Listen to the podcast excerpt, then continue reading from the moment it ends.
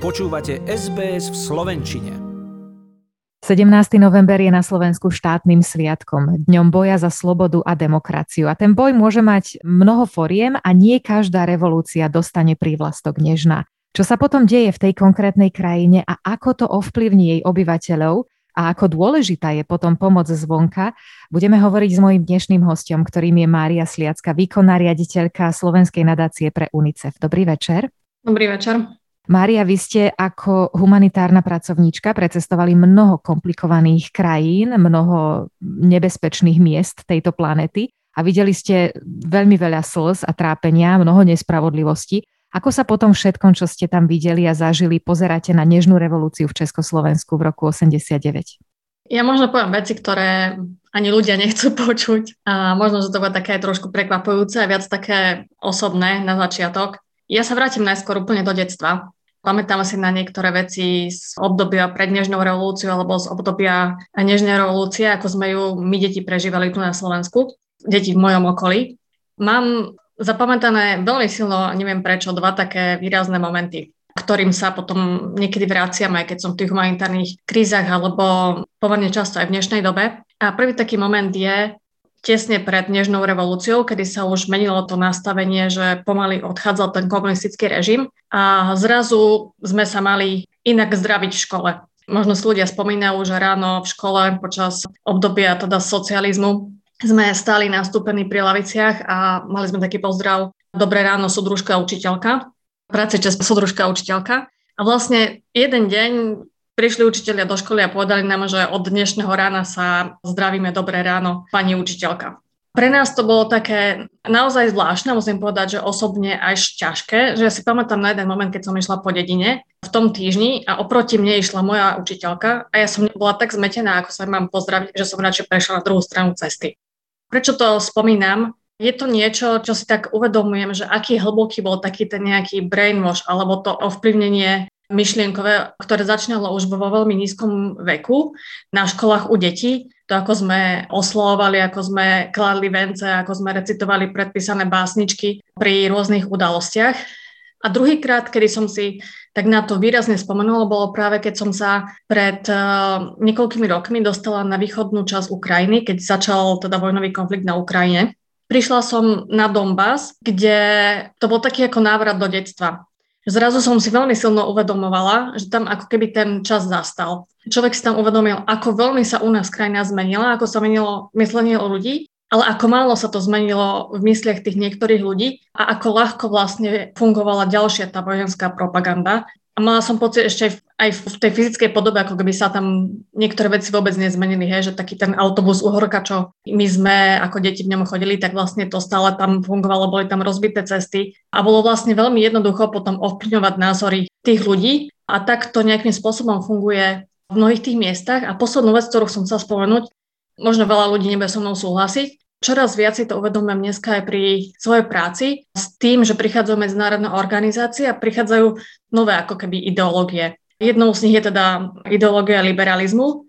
Opäť sa stretávam ako keby dnes už aj pracovne s tým, že mám pocit, že napríklad konzervatívne názory, ktoré boli potlačené v čase komunizmu, dneska ako keby človek začínal sa báť sa bojí povedať svoj konzervatívny názor, pretože sú skupiny ľudí, ktorí pretlačajú vlastne svoje myšlienkové názory, idei a vlastne ako keby už nič iné nemohlo existovať a všetci ostatní, ktorí majú iný názor, sú možno podľa tejto skupiny nesprávni. Je to podľa mňa dosť nebezpečné, vzhľadom na to, že naozaj čím viac sa s tým stretávam a čím viac sa s tým stretávam, či na politickej úrovni v médiách, alebo aj pri práci v medzinárodných organizáciách, tak tým viac sa myšlienkou vraciam práve do toho detstva, pretože mi to veľmi pripomína to, čo ja si pamätám z detstva počas totality.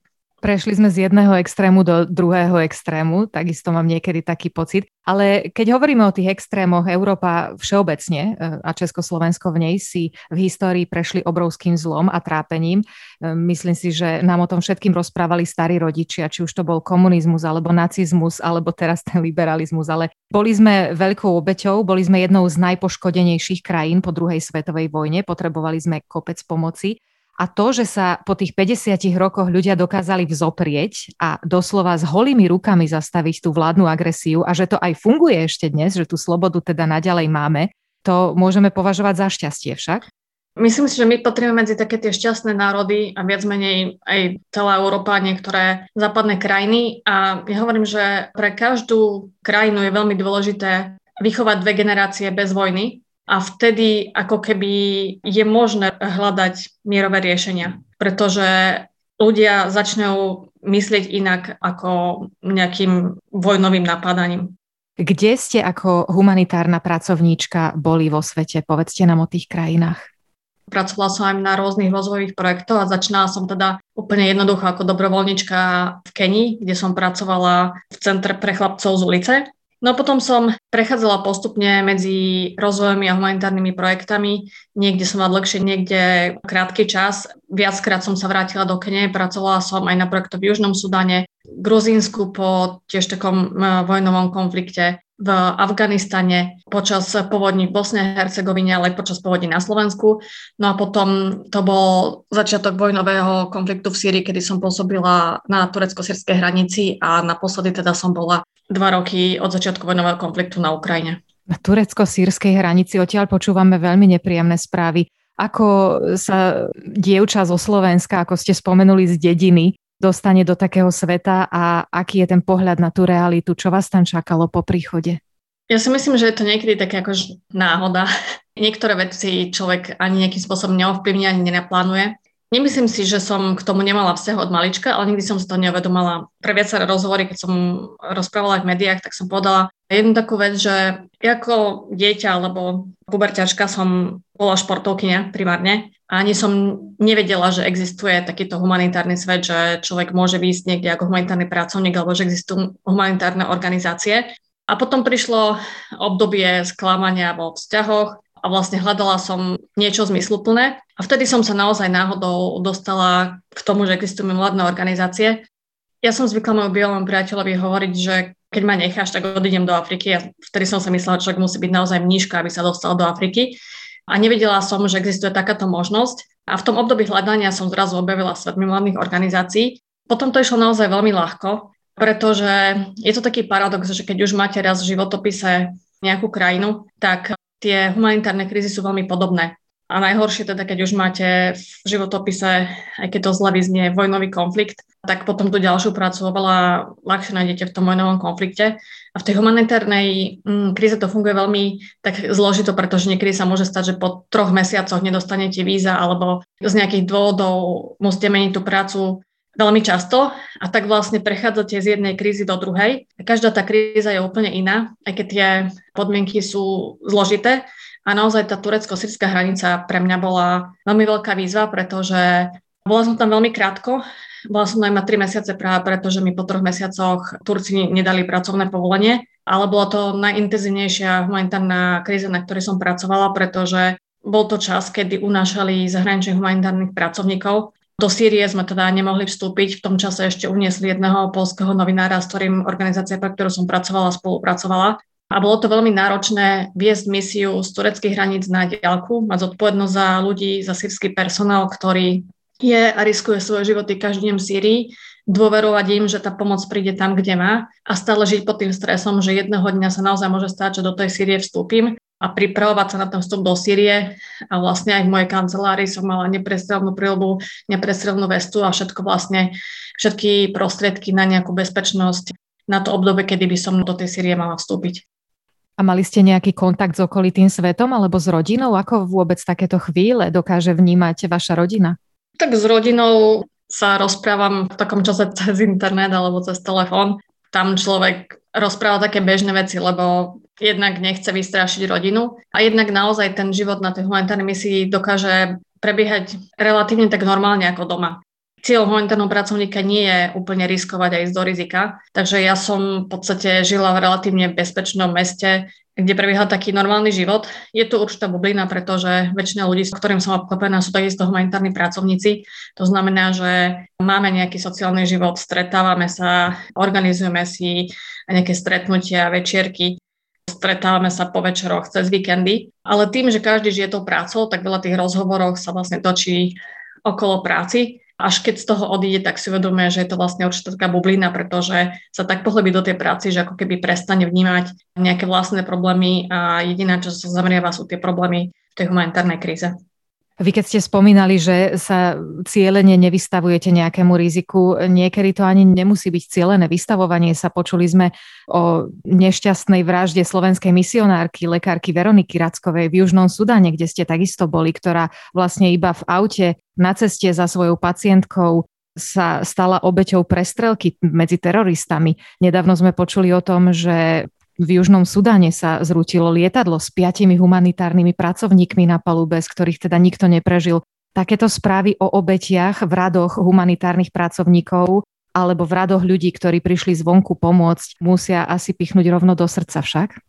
Tak najhoršie, keď tých ľudí poznáte osobne, že ja teda uh, som poznala osobne Danicu, ktorá zahynula v tom lietadle v Etiópii. Takisto nedávno som sa dozvedela o jednej mojej kamarátke, ktorá začínala ako humanitárna pracovníčka v tom istom období ako ja, že zomrela v Iraku pri dopravnej nehode. Pre mňa najťažšie bolo, keď som prišla na tú sírskú misiu. Jeden z dôvodov, prečo sme vlastne nemohli ani vstupovať do Sýrie, bolo, že uniesli vtedy jednu mladú dievčinu z Ameriky, ktorú vlastne držali potom tie džihadistické skupiny. Za rok sa objavilo zo pár správ o nej a o tom, čo sa tam deje. I keď som bola potom už asi o dva roky na to na Ukrajine, tak ma zasiahli vlastne v novinách správy, že miesto, kde ju držali, zbombardovali, ona vlastne počas toho bombardovania zahynula. A to sú momenty, keď vy ste vo vojnovom konflikte, si uvedomujete, že naozaj máte veľké šťastie, že v podstate za tých 11 rokov, čo sa tejto pomoci venujem, som naozaj nemala žiaden incident, žiadne zadržanie, nikdy sa mi nič nestalo. Na druhej strane ten paradox je, že veľa týchto nehôd, ak tam teda pad lietadla, sa stáva práve vtedy, keď sa porušujú tie bezpečnostné pravidlá. Aj ten prípad ten sestričky Veroniky je v podstate tiež akýmsi takým rizikom, pretože bežne sa teda po 7. večer nevychádza a tým, že ona chcela zachrániť život človeka, tak vlastne porušila toto bezpečnostné pravidlo a tým pádom vlastne bola väčšia šanca, že na ňu zautočia. Preto tie bezpečnostné pravidlá sú niekedy naozaj prísne, niekedy sa nám aj nepáčia, preto máme snahu ich nejakým spôsobom obchádzať a vtedy dochádza k tým rizikovým situáciám. Ale keď tam človek žije, tak naozaj ako keby prestáva to riziko vnímať. Oficiálne štatistiky, ktoré sú k dispozícii za rok 2020 uvádzajú, že obete humanitárnych pracovníkov zostali v roku 2020 na historickom maxime, že za minulý rok zomrelo pri takejto dobrovoľnej práci, pomoci v iných krajinách 117 ľudí, 242 bolo ťažko zranených a 125 bolo unesených. Ako sa dokážete odosobniť a nezložiť sa z toho, čo vidíte na takomto mieste? Predsa máte svoj vlastný život, máte pohodlie, máte na Slovensku slobodu, ktorou sme vlastne tento náš rozhovor začali?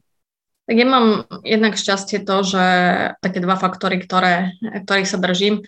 Jednak tým, že som veriaca, tak v podstate dôverujem Bohu vo, vo veľa tých situáciách aj rizikových. A druhá je, že keď mám veľa stresu, tak tým, že som bývalá športovkynia, tak sa snažím športovať.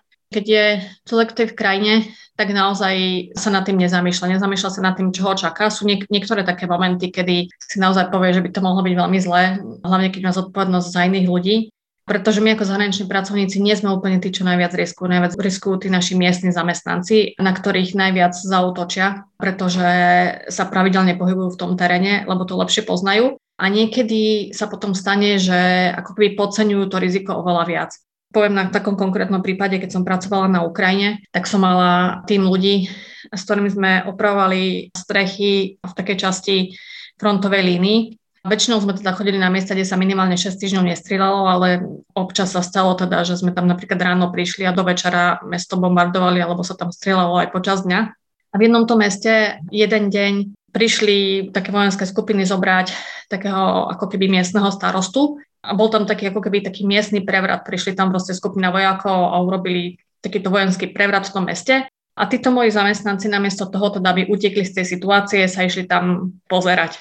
Pre mňa to bol naozaj taký šokujúci faktor, že oni toto nedokážu pochopiť, že pre nich je to obrovské bezpečnostné riziko, mohli ich zatknúť, mohlo sa tam strieľať a vlastne neuvedomili si to, že ja by som mala v tom prípade za nich zodpovednosť, pretože tam boli pracovne vyslaní. To sú možno také tie zložitejšie veci, ktoré sa potom ťažšie spracovávajú, ale človek ich nikdy nejakým spôsobom nerieši, keď je tam. Čo ja tak na sebe vnímam, že skôr sú to také potlačené vnútorné pocity. Ja to vnímam na takých dvoch veciach. Jedna, keď je ohňostroj, vždy, keď je ohňostroj, tak mám z toho veľmi zlý pocit, lebo si pripomínam bombardovanie, že takto to niekde ľudia prežívajú. A druhý taký faktor je, že ma rozplače takmer každý film, dokonca aj popúška v televízii. Vy ste, Mária, výkonnou riaditeľkou Slovenskej nadácie UNICEFu. UNICEF je jednou z najvýznamnejších humanitárnych organizácií na svete. Povedzte nám o ňom viac. Tak UNICEF je známy tým, že sa venuje pomoci deťom. To také pekné PR, pretože to nie je úplne pravda, že tá pomoc je oveľa širšia.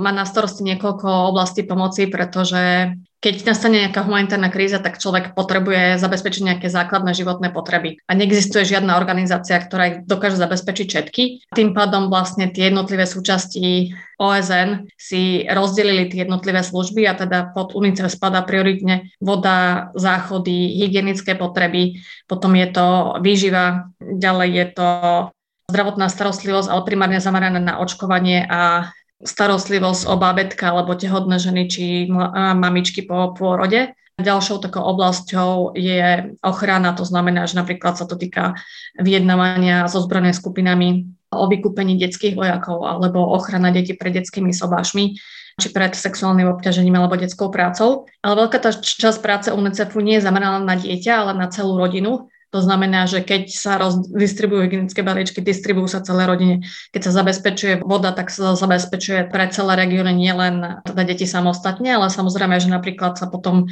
zacieli zabezpečenie vody napríklad pre tie nemocnice pre školy. A takisto zabudla som spomenúť, že vzdelávanie. A vzdelávanie takisto není len to, aby deti chodili do školy, je to aj zabezpečenie vzdelávania v utečenských táboroch, zabezpečenie priestoru vo vojnových častiach mesta, aby sa tam vytvorili nejaké vyčistené priestory na hranie pre deti, aby tí deti nestúpili na miny. Takisto potom, keď sú v nejakých stanových táboroch, aby mohli pokračovať vo vyučovaní, ale takisto, aby tam bol priestor na hru. Tých oblastí je naozaj veľmi veľa.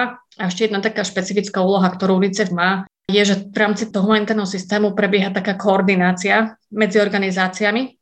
Tie organizácie, ktoré poskytujú určité pomoci, či vodu, či hygienické balíčky, alebo vzdelávanie, tak aby mali rozdelené tie oblasti, kde pracujú, aby sa neprekrývali. A vlastne v tých spomínaných formách pomoci, ktoré som už hovorila, voda, sanitácia, hygiena, vyžíva, tak UNICEF funguje ako taký koordinátor. To znamená, že organizuje stretnutia tých organizácií, ktoré tam pomáhajú. Na týchto stretnutiach sa dohoduje, čo kto bude distribuovať, aký by mal byť obsah tých balíčkov, pomoci napríklad hygienických potrieb, ktoré sa budú distribuovať, aby nevznikali konflikty, že jeden človek dostane menej, druhý dostane viac. Takže tých oblastí pomoci je naozaj hrozne veľa. Na vašej stránke som si všimla krásnu vetu, že každé dieťa si zaslúži detstvo, budúcnosť a nádej. Samozrejme, nikto z nás si nemohol vybrať, kde sa narodil, do akých politických podmienok alebo zemepisných šírok.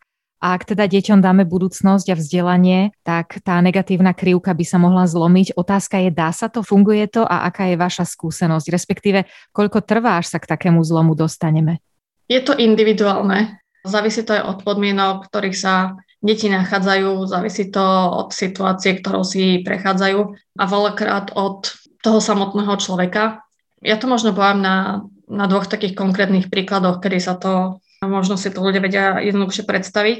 Keď som začínala pracovať ešte dobrovoľnička v Centre pre deti ulic z ulice, tak som pracovala v škole pre chlapcov z ulice. Boli to chalani, ktorí teda mali za sebou veľmi ťažké príbehy, ťažkú minulosť. Boli doma týrané, znásilňované, veľa z nich bolo, fungovali ako zlodeji, boli vo väzení.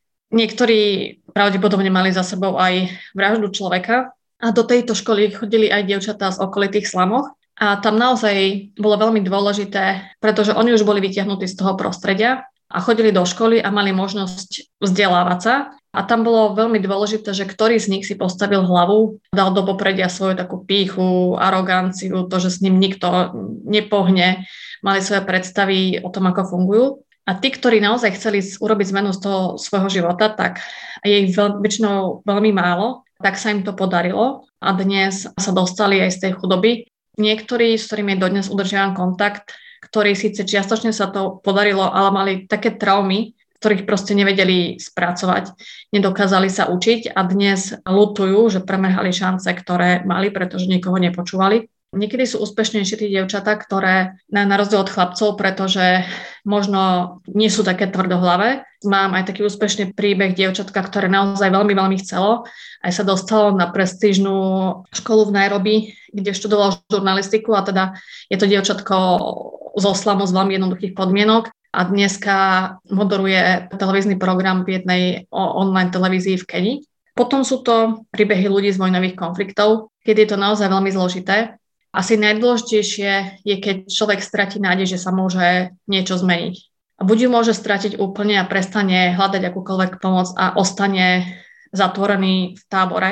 Stretla som mladých ľudí, ktorí boli aj 16 rokov v utečenskom tábore a nevideli cestu odtiaľ preč. A stretla som mladých ľudí, napríklad mladú rodinu zo Sýrie, ktorá mala deti a povedali si, že oni chcú zmeniť ten svoj život a chcú dať deťom kvalitné vzdelávanie a hľadali tie možnosti napriek tomu, že to bolo veľmi ťažké. A na to doplacal v tých prvých rokoch najmä ich syn, ktorý si prešiel od Sýrie cez Turecko, kde začal chodiť do školu, musel sa učiť v tureckom jazyku, bol s ľuďmi, s deťmi, s ktorými si nerozumel.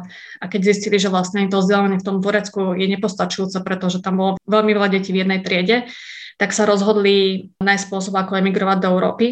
Dostali sa do Francúzska, kde tento malý chlapec opäť musel sa začať učiť v škole vo francúzštine a do toho angličtinu, že v podstate vo veku asi 7 rokov už bol vystavený v výučbe v štyroch rôznych jazykoch a tá rodina vlastne pochopila, že sami nebudú schopní fungovať normálne, kým aj oni nebudú plynule hovoriť francúzštinou, takže vlastne museli robiť veľmi veľa krokov. Otec tej rodiny si vyštudoval ďalšiu vysokú školu vo francúzštine, aby v podstate dokázali viesť normálny život. Takže tu zrejme vystáva otázka, či ten náš príspevok 10 dolárov, ktorý pred Vianocimi hodíme do toho charitného vedierka je dosť. Či by sme sa mnohí nemali zamyslieť nad takou nejakou častejšou, frekventovanejšou pomocou, ak teda nemôžeme pomáhať fyzicky, tak ako vy, povedzme. Nemyslím, že akákoľvek pomoc je dobrá, pretože nie zase každý si môže dovoliť pomáhať eh, veľa, že tiež každý dnes aj rastú energie, náklady na rodinu a tak ďalej, takže je to skôr o tom, že nech pomôže každý toľko, koľko môže. Z hľadiska tej pomoci je vždy najlepšie, že naozaj nie je potrebné prispievať obrovskými sumami, ale prispievať pravidelne, pretože vtedy je možné pomáhať v reálnom čase a tú pomoc plánovať. Lebo ako som spomínala, že tá pomoc trvá niekedy veľmi dlhé obdobie, vyžaduje si niekoľko rôznych foriem pomoci a plánuje sa naozaj tak, ako ľudia plánujú život vo firme, tak to isté funguje aj v tej pomoci. A keď nevieme, koľko máme peniazy dopredu, tak je veľmi ťažké povedať, že koľkým ľuďom môžeme a ako pomôcť ale keď vieme dopredu, že napríklad 5000 ľudí nám prispieva 10 eur mesačne, tak vieme asi na rok dopredu, aká je tá suma a koľkým ľuďom vieme pomôcť. Možno by sme si mnohí mali začať aj vážiť tú slobodu, ktorú sme pred tými 32 rokmi vybojovali počas Nežnej revolúcie na tých námestiach, pretože napríklad na tom príklade Južného Sudánu, ktorý sme spomínali skôr, vidíme, že sloboda nemusí automaticky znamenať prosperitu a svetlú budúcnosť. Pred pár týždňami sme počuli o ďalšom vojenskom zásahu len pár dní po oslavách 10. výročia nezávislosti. Je tam veľmi nepríjemná situácia, ktorú my na Slovensku teraz momentálne nemusíme riešiť. Takže aj to, aby sme si začali vážiť a pripomínať slobodu, je niekedy cestou k takému nášmu pochopeniu situácie iných, ktorí vo svete tú našu pomoc potrebujú a pri tom pochopení potom snáď to pôjde k lepšiemu, alebo som idealistická? Ja si myslím, že my sme si slobodu si prestávame vážiť a máme sa veľmi dobre a veľmi málo si uvedomujeme to, že sa to môže kedykoľvek zmeniť. Že ten prípad Južného Sudánu je veľmi špecifický, pretože v Južnom Sudáne je ľudí veľmi ľahké manipulovať, pretože tam stále veľmi veľká vysoká nevzdelanosť a čím človek málo vie, tak eh, tým ľahšie sa s ním manipuluje a presvedčí. A takisto to, čo som povedala na začiatku, tak platí, že v Južnom Sudáne nevychovali dve generácie, ani len generáciu detí bez vojny a nepoznajú iné riešenia ako vojenské riešenia, zatiaľ čo my to poznáme a napriek tomu vlastne začíname čoraz viac obdivovať nejaké demonstrácie, pochody a rôzne prejavy, ktoré v niektorých krajinách tu u nás v okolí eskalovali vojnový konflikt. A pre mňa takým naozaj výstražným príkladom je tá Ukrajina, kedy Všetko začalo demonstráciami. Nikto nepredpokladal, že to vyústi do takého vojnového konfliktu. Ľudia, ktorí sa zobudili v istom momente v meste Slaviansk do dňa, kedy naozaj si nikto nedokázal predstaviť, že by mohol zasiahnuť taký konflikt. Neviem si predstaviť, že ako sa cítili, pretože je to naozaj, mesto Slaviansk veľmi malé mesto, kde boli nastavené diela na kopcoch, kde ľuďom padali bomby do záhrad sú tam obrovské škody nielen na domoch, ale vlastne aj v životoch tých ľudí, z ktorých sa budú spamätávať ešte dlhé roky. Oni si to tiež nevedeli predstaviť. Takisto si podľa mňa nevážili tú slobodu, ktorú tam mali. Dnes ten vojnový konflikt trvá už myslím 6, pomaly to bude 7 rok. Zatiaľ ho teda nevyzerá to, že by sa zastavil. Vynálezca Nikola Tesla raz povedal, že keby sa ľudská nenávisť dokázala premeniť na energiu, tak by sa rozsvietil celý svet. A ono to naozaj niekedy aj tak vyzerá, keď pozeráme tie správy. Aj preto som veľmi vďačná, že Mária Sliacka, výkonná riaditeľka Slovenskej nadácie UNICEF, prijala pozvanie na rozhovor a že sme mohli hovoriť aj o tom, že revolúcie môžu byť aj nežné a že keď nie sú, že je medzi nami stále veľa ľudí, ktorí to tým druhým vedia trošku zľahčiť. Mária, ďakujem za rozhovor. Ja ďakujem. A hovorí sa ešte niečo iné, že totiž pravda výťazí. Veril tomu Tomáš Garik Masaryk a zľudovelo to aj vďaka piesni, ktorá je ďalšou z hymien Nežnej revolúcie, ktorej 32. výročie si pripomenieme už o pár dní. Skupina Tublatanka v pamätnej piesni. Chcete počuť viac relácií ako táto?